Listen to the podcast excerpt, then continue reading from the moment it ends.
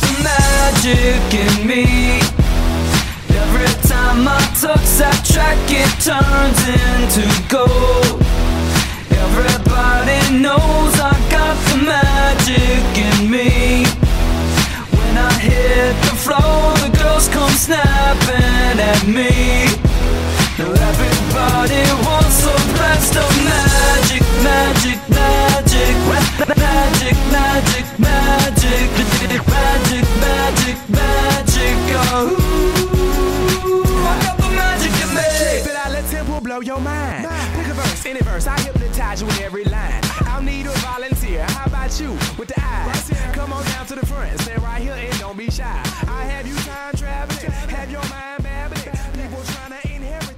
Welcome back to another edition of Broomsticks and Butterbeer. I'm Dan Rhino. I'm Jessica Rhino. And this is episode 115.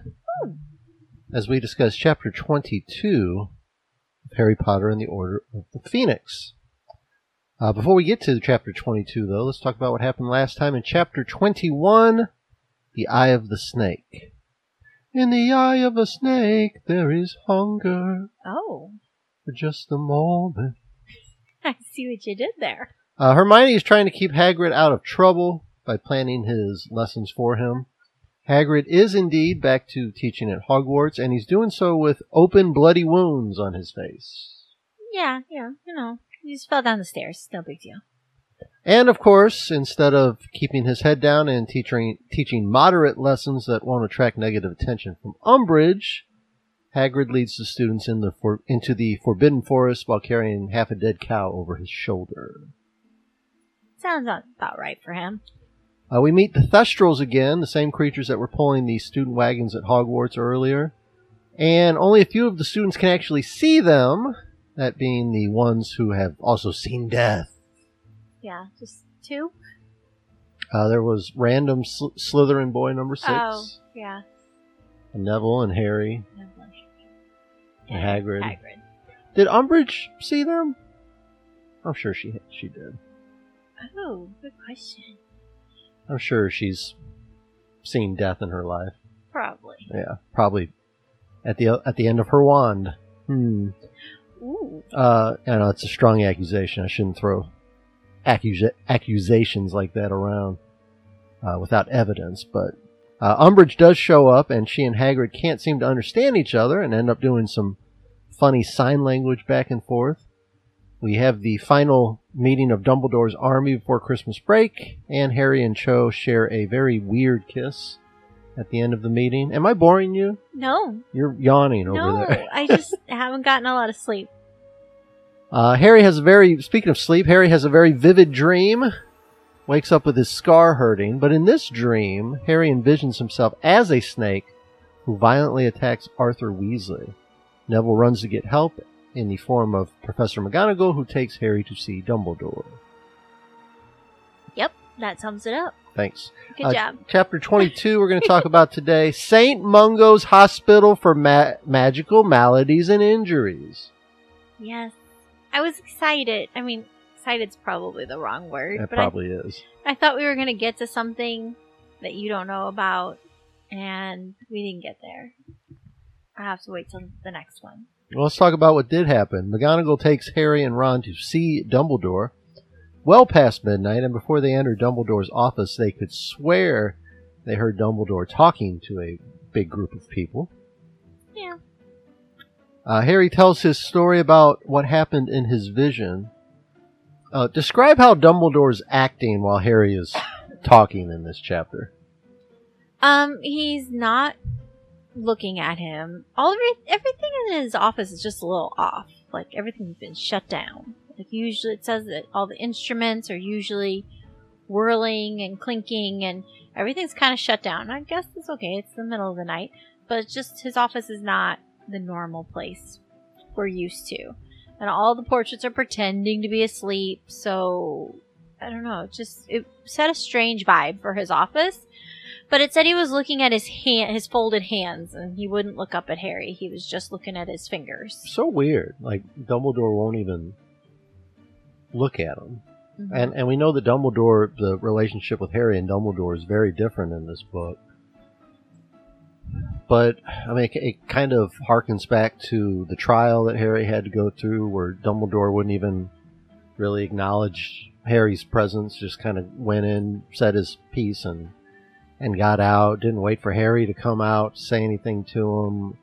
I mean, the relationship between those two has really kind of taken a dour turn in this book, and I think that the way Dumbledore is acting toward Harry in this chapter is really a perfect example of that dour turn that relationship has taken. It's definitely not, what we expect. And he's in his office, so you're thinking, oh, he's away from prying eyes. Umbridge isn't seeing it. Prying eyes, watching you. Or watching woo, as he digs the bed across the room. But we think maybe this is it. Maybe this is the moment that they, really get to talk, because it's just him and Ron and McGonagall, all people who are like inner circle people. There's no way it's going to get back to Umbridge, but no, we're still standoffish, beyond standoffish. Yeah, we're beyond that. Yeah, it's like intentionally almost, avoiding. Yeah, Dumbledore's going out of his way to make it uncomfortable for all parties, and you can kind of see that in Harry's reaction to Dumbledore as well.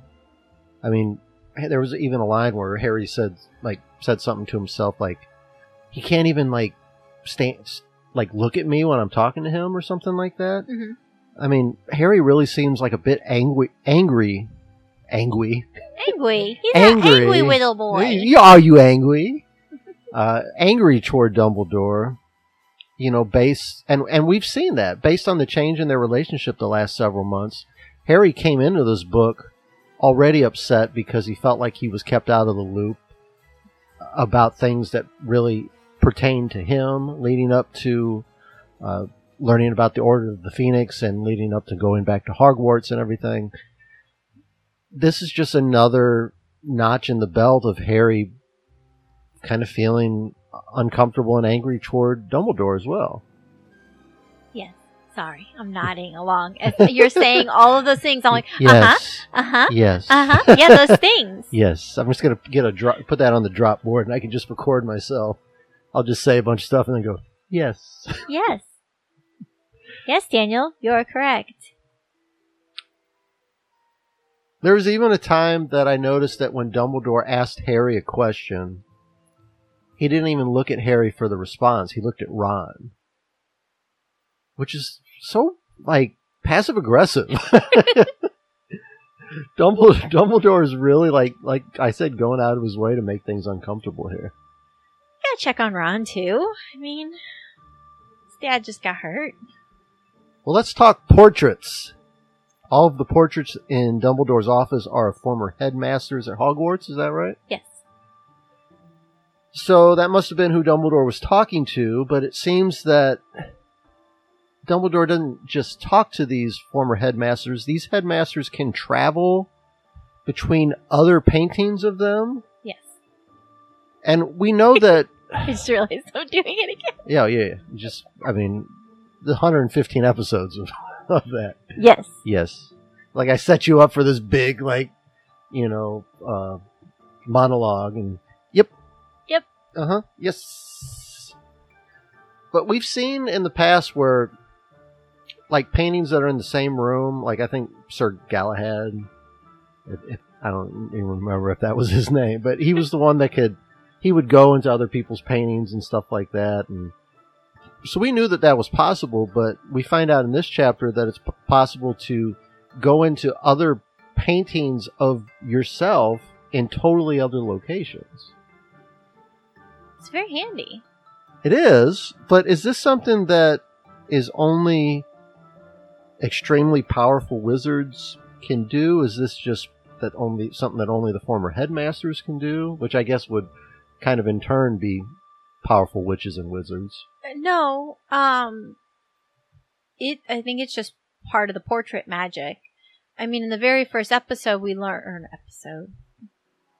he first gets on the train and he gets the Chocolate Frog card. Harry gets the Chocolate Frog card, and then he gets Dumbledore, but then Dumbledore leaves, and Ron's like, yeah, you can't expect him to just sit there all day. He's got, you know, goes other places. So it seems to be any portrait, they can just bounce around. That is very handy. It is. I mean, that's, you know, you got to be careful who you have portraits of in your house. That's true. That's very true. I mean, because that could be used for good or for nefarious reasons, you would think. Dumbledore sets a couple of the headmasters out on little side quests to try to locate Mr. Weasley, and they're able to pretty quickly find out that Mr. Weasley has been taken to St. Mungo's, a wizarding hospital, and that Mr. Weasley looks to be in bad shape, like Harry saw in his vision. Dumbledore tells McGonagall to gather the rest of the Weasley children and instructs another former headmaster, Phineas, to travel to his other painting. And where is that other painting located? At the Black Estate. Yes. Where Sirius is. The House of Black. And I think Phineas was even worried that, he might have destroyed that painting, because I'm guessing Phineas was... I don't think he was actually worried. He just didn't want to participate. They don't have to be cooperative, but he got shamed into being cooperative. Yeah, and one of the other portraits threatened him. You want me to make him go? But I think... So I guess we find out that Phineas was Sirius's great-great... grandfather or something like that. Yeah. So he's part of the Black family lineage.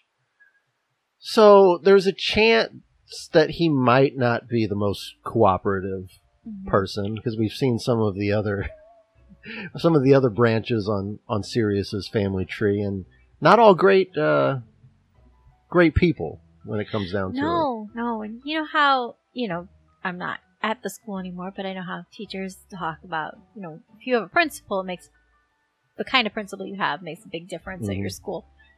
Could you just imagine going to Hogwarts under Headmaster Phineas Black? It would have been interesting. Like you said, leadership is a big thing, and it all kind of runs downhill from there. But from what we know about what Sirius thinks about his family tree, there's not a lot of quality branches coming off of that tree. No, I don't think there are any until him, and then you have to wonder where he got that from. I know the sorting house sorted him into Gryffindor. There had to be something in there, but also then just kind of the company you keep. He started hanging out with better people. If he'd been sorted into Slytherin, would he have ended up just like the rest of his family? And we have learned that the Sorting Hat does take into account what the person that's being sorted wants too. Yeah. I mean, that's not the end-all be-all, but maybe the Sorting Hat could kind of tell that Sirius wanted to distance himself from his family a little bit, and maybe kind of create his own legacy or whatever, and maybe that's why, that's I'm sure part of the reason why Sirius didn't end up in Slytherin. So Phineas goes back to Sirius and basically tells Sirius to expect a drop-in from the kids. A whole bunch of kids just dumped at his house. Dumbledore devises a port key in order to send Harry and the Weasleys to Sirius's house, and there's kind of another odd moment. Right before the crew is sent, Harry gets another feeling from the scar. And it's kind of interesting, because this was really the first time that Dumbledore looked at Harry all chapter. Was when the scar began to hurt. I think Dumbledore was counting 1, 2, 3. When he got to 2, Harry's scar starts hurting. And Harry kind of said later that he almost had this itch to just jump on Dumbledore and rip his neck open with his fangs, which he doesn't have. Yeah, he felt just anger rise up inside of him. He felt like the snake again, and he wanted to attack Dumbledore. And I'm wondering if So why do you think Dumbledore looks at Harry? Is it because he saw something with a scar? Is it because he felt something, like the presence of Voldemort or something like that? I don't know, because that was the first time that Dumbledore really acknowledged Harry's presence. I think I don't really know why he looked at him right then, other than I just kind of took it as like a quick peek check kind of deal. Like, I'm going to check on it. There was a lot going on. Mm-hmm. He's going to be going. He's going to be focused on this, and I'm just going to take a quick look at him. I thought it was just a quick check. Gotcha. You know, if there's somebody in the room and you're trying to avoid contact with them, you also are like drawn to taking a quick peek. Are they still looking at me? Is this still awkward? Is this how trying to read them? How is this go? How do they assess the situation? Yeah. So Harry is retelling his vision to the Weasley kids and Sirius, but he leaves out a pretty key detail, doesn't he? Yeah, he, because Dumbledore asked him specifically, where were you in the room? Were you, like, hovering above? I was in my bed! That's where I was! Was this? I was sleeping! And Harry even said he asked the question like he already knew the answer, and he answered, I was the snake. And, you know, that's weird. And you really don't want to tell your besties that you had a vision of yourself as a snake trying to murder their dad. When their dad was, at that exact time, attempted murder by a snake. Yes. So you just don't really want to be the person, or the thing causing the harm. Mm-hmm. So he kind of left that bit out and was like, how can I make this just a little less awkward for me? Sure. Molly shows up the next morning, says that Arthur is doing better. Looks like he's going to pull through. But there's a big difference in this chapter between how other people are feeling about Harry and how Harry feels about himself. Because Molly is grateful that Harry had the vision, because otherwise they may not have found Arthur in time to save him. Sirius says something about how, you know, it's a good thing you had that vision, or, you know, we might not have been able to find Arthur in time. You know, Arthur is, of course, very thankful later on in the chapter. One of the Weasley twins says, "Oh, you got to come in. He's only seeing family, but your family, you're the one who saved him." But Harry's not feeling those same positive vibes, is he? No, I mean, when you feel your fake fangs sink into your friend's dad, I don't think you feel real good about that. It's almost like any way anybody tries to spin it, he experienced it, he felt it. Yeah, you know, people can spin it all the ways they want, but. And it was true. If they hadn't found, there were so many good things. If Harry hadn't had the vision, they wouldn't have found him in time. And Sirius points out they wouldn't have come up with a good excuse of why he was where he was, mm-hmm. and covered all. I mean, they were able to cover everything up basically, because and get everybody in the right spots to be prepared to deal with this. That they wouldn't have been able to do if Harry hadn't, you know, clued them into what was going on pretty much right when it happened. And Harry feels, you know, almost like, did I cause this? Am I responsible for this? Because there has to be some negative connection to me here. It can't just be all positive, like, I saw this happen and we were able to save Arthur. There's got to be some part of it where Harry feels like, if I was looking through the snake's eyes, is there something wrong with me? Is there something, you know, inside of me that's willing these things into existence? I don't know, but Harry's got to be feeling a multitude of different emotions right now. Well, there's no precedent for this. Like, even later, Tonks on the bus was kind of asking him, or in the train, was asking him, "Oh, you have Seer in your family?" It's not like she kind of rationalizes that, oh, you're not seeing the future, you're seeing the present. Mm-hmm. And like I said, he's not just seeing it, he's actively participating in it. He feels like a virtual reality thing. And so I think that makes it a lot harder for him to figure out. He can't figure it out because it's not something that's known. So we're headed to the namesake of our chapter here, St. Mungo's Hospital for Magical Maladies and Injuries. Describe where it is and how it's hidden. I enjoyed this little bit. They don't really get into all of this in the movies, so this was a little bit of the stuff you don't get from the movies that you don't know already.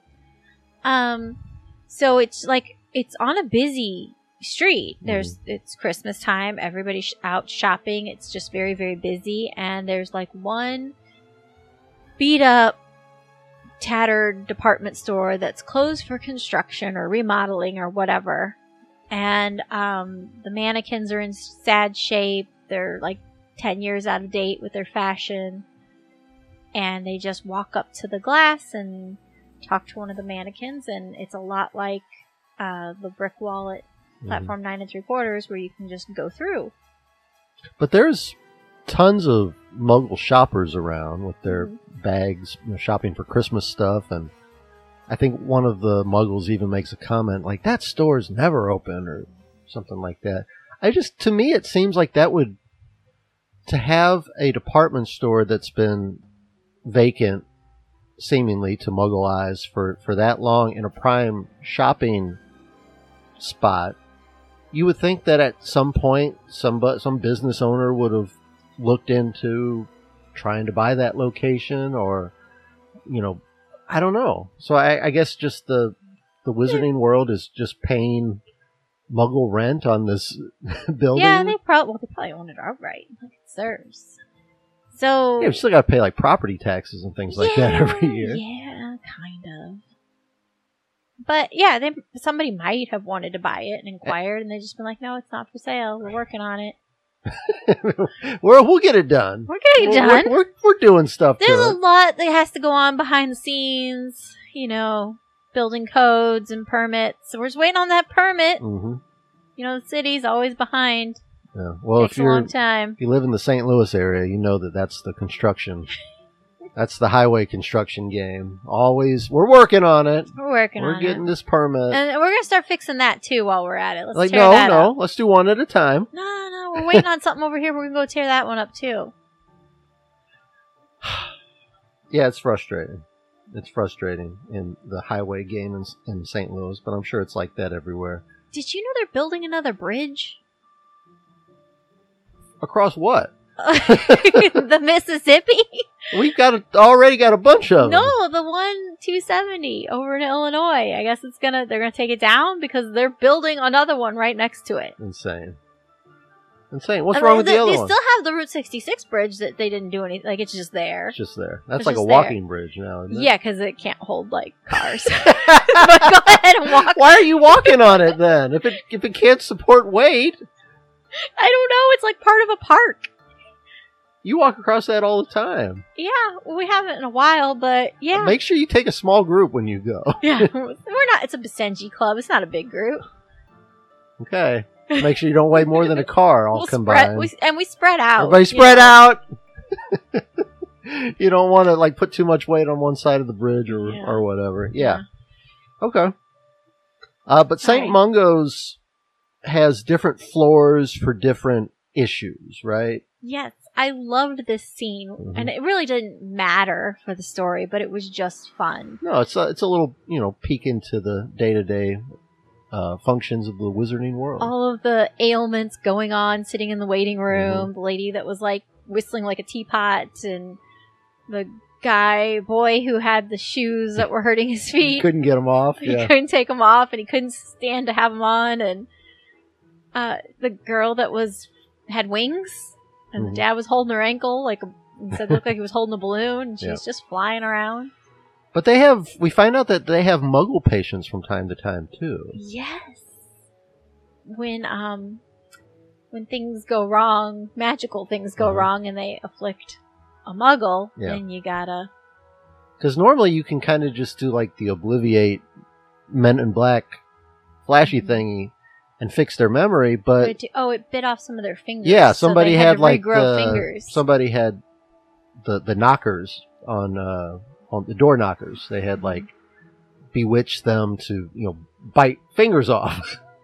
So we can't just erase this Muggle's memory. We gotta grow their fingers. We gotta get their fingers back first. And then we gotta erase everything. And then we can flashy thing them. Yeah, flashy thing. So it's an interesting place for sure. But we go to visit Mr. Weasley. The kids go in first. Arthur is super thankful toward Harry, and Arthur is feeling a ton better. But he can't check out of the hospital because his wounds won't stop bleeding. Yeah. He's like, oh no, I feel great. If we could take these bandages off, I could go home today. It's like, why don't we just take them off? Oh, I bleed really bad. When I do that, they just bleed everywhere. So is this in any way related to what Hagrid has going on with his face? Do you want me to answer that? Ooh, that means yes. No. Yes, it does. No, it's a no. Nope. It's a yes. No, it's no. Okay. There's a moment where Arthur almost spills the beans about several Order of the Phoenix pieces of business. When Fred asks if the attack had been in the newspaper, Arthur's answer is cut off pretty quickly by Molly. Yeah, well, she tries to cut everybody off very quickly. Like, and really, I get that the kids are trying to get information, but Arthur just pointed out all of the sick people in the room with them. Mm-hmm. I was a little annoyed. I was like, you guys really should know better, that we shouldn't be talking about what happened. Sure. And Order of the Phoenix business in a public place. Like, come on.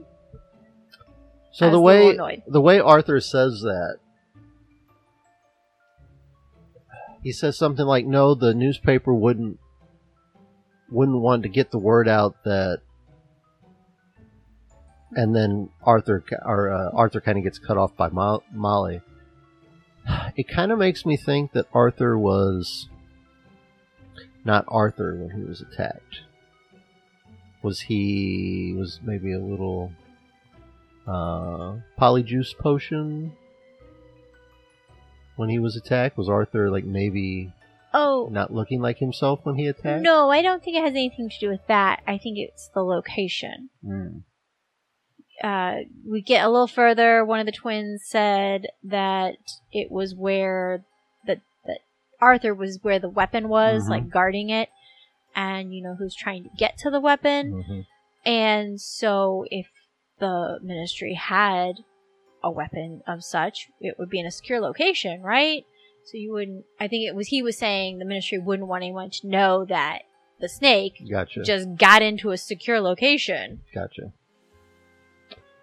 Molly doesn't like where the conversation is going, so she ushers the kids out and lets Tonks and Moody come in to see Arthur, but the twins have several of their extendable ears on hand, so they can hear everything that's being said. And Molly says that Dumbledore's almost been waiting for Harry to have these visions. Moody says that there's always been something weird about Harry, and then talks about the possibility of Harry actually being possessed by Voldemort. And this causes all of the kids to get instantly fearful and kind of step away from Harry as our chapter ends. Dun, dun, dun. So, as uncomfortable as Harry has felt this whole book, now it seems that he's making his best friends a little uncomfortable. Yeah, I mean... But they know, like, we had to have that moment. Mm-hmm. Everybody was shocked.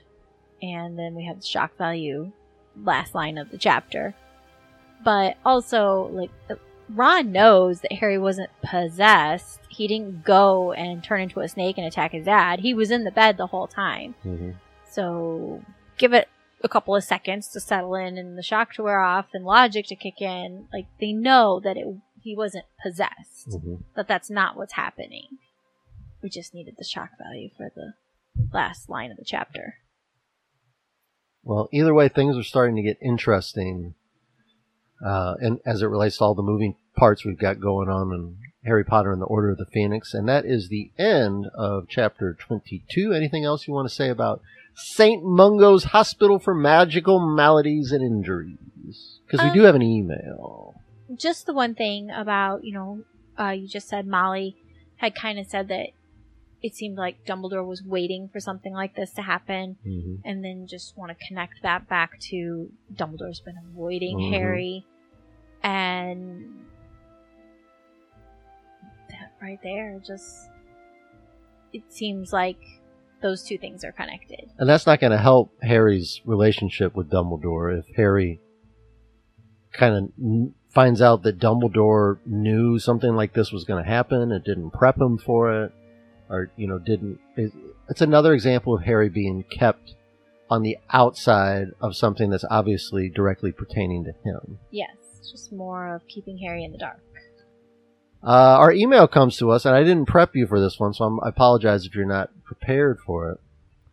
But this one comes to us at broomsticks.butterbeer@gmail.com from Jonah in Springfield, Massachusetts. Hey, Jonah.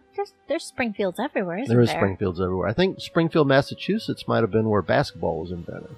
Oh. Could be wrong. Jonah, let us know about that. Yeah. Let us know. I think, I don't know if that's where the Hall of Fame is or not, but I thought it was the peach baskets were invented in Springfield, Massachusetts, but I could be way wrong. Jonah writes, if the characters participated in a reality show competition, like Survivor or The Amazing Race, who do you think would win? So I'm guessing you could take any character from the book if you're doing like a Survivor thing, or you could pick a couple of characters and make a team if you're doing like an Amazing Race thing. Yeah, I was going to say, I don't watch Survivor, so I don't know a lot about Survivor. Mm-hmm. Like, I've literally never seen an episode. But I do like Amazing Race. I prefer it when it's people that I know. So, like, when they do the celebrity ones mm-hmm. or the pretend celebrity ones. Celebrity in air quotes. Yeah.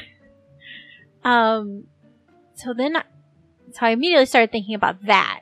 But then you'd have to put everybody in teams, and they typically do teams of two. And how would you split people up in teams of two? Who's your dream team? Well, Harry, Ron, and Hermione are a team. Nope, can't have it. So then I guess you would just have Harry and Ron. I feel like Harry and Ron would have to go together because that's kind of like what boys do. But at the same time, I feel like they both rather have Hermione. Yeah, I don't think Harry and Hermione would do very well. Or Harry and Ron would do very well. I don't think so either. I think that there's a lot of potential there, but they're both very unsure of themselves. Mm-hmm. And I think you have to have brains for something like The Amazing Race. You have to have brains. You have to have some sort of athletic ability. You have to have confidence, you know, in your decisions. And I just don't think that. Either one of them, they're both smart, but they're not, you know, I don't think either one would be super good at, you know, solving puzzles or anything like that. If there was a life-size chess game, they'd be in good shape. Yeah, they'd win that challenge. Or if there was a broom writing competition. Mm-hmm. There are a couple of challenges they might do well on. I'm thinking, if we're doing The Amazing Race, I'm thinking Hermione would have to be on the dream team. Because she's got a lot of things going for her. She's obviously one of the smartest. She's willing to take risks, as we've seen in the past. But she also has a lot of Muggle world experience, too. Mm-hmm. She has a lot of experience in the wizarding world and in the Muggle world as well. And I'm guessing that a lot of the challenges would be, you know, Muggle-related. Mm-hmm. And I think that would be like a little extra advantage, her being Muggle-born over some of the other competitors. Even Harry, because Harry, although he, you know, grew up in a Muggle household, he was very limited on his experiences. Mm-hmm. Like, that one time going to the zoo was a big deal. He got to go do something, but that's not how Hermione grew up. Hermione grew up with parents that traveled and took her skiing and did this and did that. And like you said, she has a lot more world experience. I'll go team girl power. I'll go Hermione and Ginny. Yes! That's what I was going to say! Yeah, I was like, I think the boys would team up because that's just boys would stick with boys. Of course. And, you know, you can't ditch your bro and... Ron and Hermione would just argue the whole time. Oh, yeah. Or he... they'd argue the whole time, and he'd just sit there and she'd do everything. Yeah. I think Harry and Hermione would be okay, but I think I think Jenny would be an even better partner for Hermione. Yeah. Jenny and Hermione would win it all easy. So what do you, because you were thinking along the same lines as me, what do you think would be so beneficial having Jenny on your team? Well, you don't know Jenny as well because you haven't gotten through all the books. Like, we're just getting to where we kind of, she's speaking in front of Harry. Yeah. So that's helpful. And we've talked about how, I don't remember if it was this book or the last book, there was something that happened and it kind of made me jump back a little bit and realize that for her age, Jenny is very capable and pretty powerful. It has the makings of a pretty powerful witch. We notice that she's got athleticism too because she's the new seeker on the Quidditch team. And I just don't see her and Hermione ever not being on the same page. I think they both would kind of know their role. Hermione would probably be the strategist. If you need somebody to carry a 80-pound backpack up a hill and deliver eggs to so-and-so or whatever, I think Jenny could do that no problem. Because all the Weasleys are pretty athletic. I think that, I don't know, I just think that they would mesh very well in a competition like that. Yep. And going forward, we will see the Hermione-Jenny relationship get stronger. And it is to some point already. We just don't see it as much because we don't follow the girls around. It's always Harry and his point of view. So, but you got to figure, they're in the girls' dormitory together all the time. And then they have just like that little secret knowledge Hermione seemed to have about Cho. Yeah. And she's always in the bathroom crying. She's always doing this and this and this and this. It's like a whole nother world that we don't get to see. We only get little peeks at. But Jenny and Hermione are becoming really good friends. And I think, like you said, they'd be on the same page. They have strengths that complement each other. Yeah. And Jenny, she came off as this meek little child in the beginning, but she grew up with all those brothers. She's been through a lot of stuff in the first four books too. She's been able to. You can tell that the Weasleys come from good stock because Jenny's been able to kind of overcome and bounce back very well. I think we're probably going to get some angry emails that we didn't pick Fred and George to be the dream team. I thought about them, or at least they'd be, how they would fare as a team. I just feel like they get distracted. I think they're not really on the same age group, so I figured I'd stay with the same. But although Jenny's younger, yeah. But I think that there's an advantage to being very similar in any team-based competition. There's an advantage to that, but I think there's also a disadvantage. To having. Like if you're playing, 2-on-2 basketball, and one of the people on your team is a good outside shooter, you probably want to complement them with somebody who's good playing closer to the basket. If you kind of put all your eggs in one basket and say that I'm just going to get 2 outside shooters or 2 bruisers that are just going to play down low. I think you're kind of limiting the scope of your abilities there. You want to kind of have all your bases covered, and I think Team Girl Power would have all those bases covered. Yeah, I when I think of The Amazing Race and teams that do well, it seems like you always have one person who's terrified of heights and the other one who's not, and you need that one person balance. That has the iron stomach to eat anything, and the other one that they can't do it. Yeah. One person that's good at the, the more physical challenges. One that's more good at puzzles and things like that. Details. Yeah. What about? I know you and I both aren't very familiar with Survivor. We're familiar with the concept though, that people get voted off the island. They make alliances though, don't they? Yes. But they're really all on their own. It's every man or woman for themselves, but.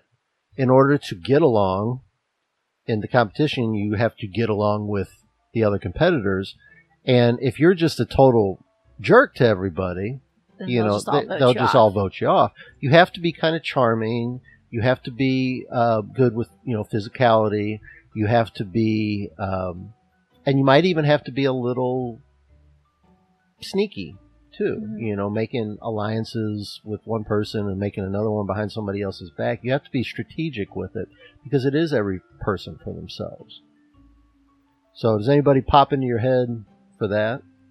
I don't know. I'm just trying to picture our group in that kind of setting. I mean, it would be easy for, like, Ron, Harry, Hermione, and Weasleys to kind of form their own alliance. Mm-hmm. It's hard to see how that would fall apart. I mean, I know it has to fall apart because of the show and the way it's structured. I'm just having trouble picturing how it would fall apart. What about Draco? Somebody who would have to be kind of sinister, plotting behind the backs, but could be charming, turn on the charm when he wants to. He's a Quidditch player too, so he got some physical ability as well. If none of them knew him going in, but if they you know, knew from each other from school and went there, I'm thinking more along the lines like you took characters from the book and plunked them onto the show. But yeah, if he was, well, I mean, let's say he goes on, yeah, let's say Draco goes on to a season of Survivor with just a bunch of. And they could be a mix of muggles and wizards from around the world, but it's, you know, total people that you don't know. Because when Draco first meets Harry, he is very, you know, charming toward Harry and kind of, if not for Ron being there, you know, Harry, in search of any kind of friends he could get, he may have gravitated toward Draco and his crew. Yeah, especially older Draco, who's a little more smooth. Mm-hmm. I feel like younger Draco... You're right. He was being kind of smooth. You don't have his swag yet. But he shot himself in the foot when he made the comment. He didn't read things right with Harry and Ron. He could have slowly pulled Harry away from mm-hmm. Ron. But by just throwing those cards out there that I hate the Weasleys and things like that, that just kind of... Yeah, he would have to back off on the superiority... complex that he has a little bit. Yeah. And I feel like when he gets older, he kind of knows when to play it and when to hide it. So I think older Draco would probably do very well. Gotcha. Well, thanks, Jonah, for the awesome email. We really appreciate it. Send us your awesome emails, broomsticks.butterbeer@gmail.com, or tweet us at broomsticksb. That's broomsticks followed by the letter B, no spaces, no underscores. Or join us on Facebook, and you can send us messages through there as well. I think that's going to do it for Chapter 22 of Harry Potter and the Order of the Phoenix. Thank you for everybody for downloading, listening, and subscribing. We'll be back next time with Chapter 23. But until then, be a wizard, be a witch, be a muggle, be a squib, but don't be a jerk. Or a git. And we'll see you then. Bye.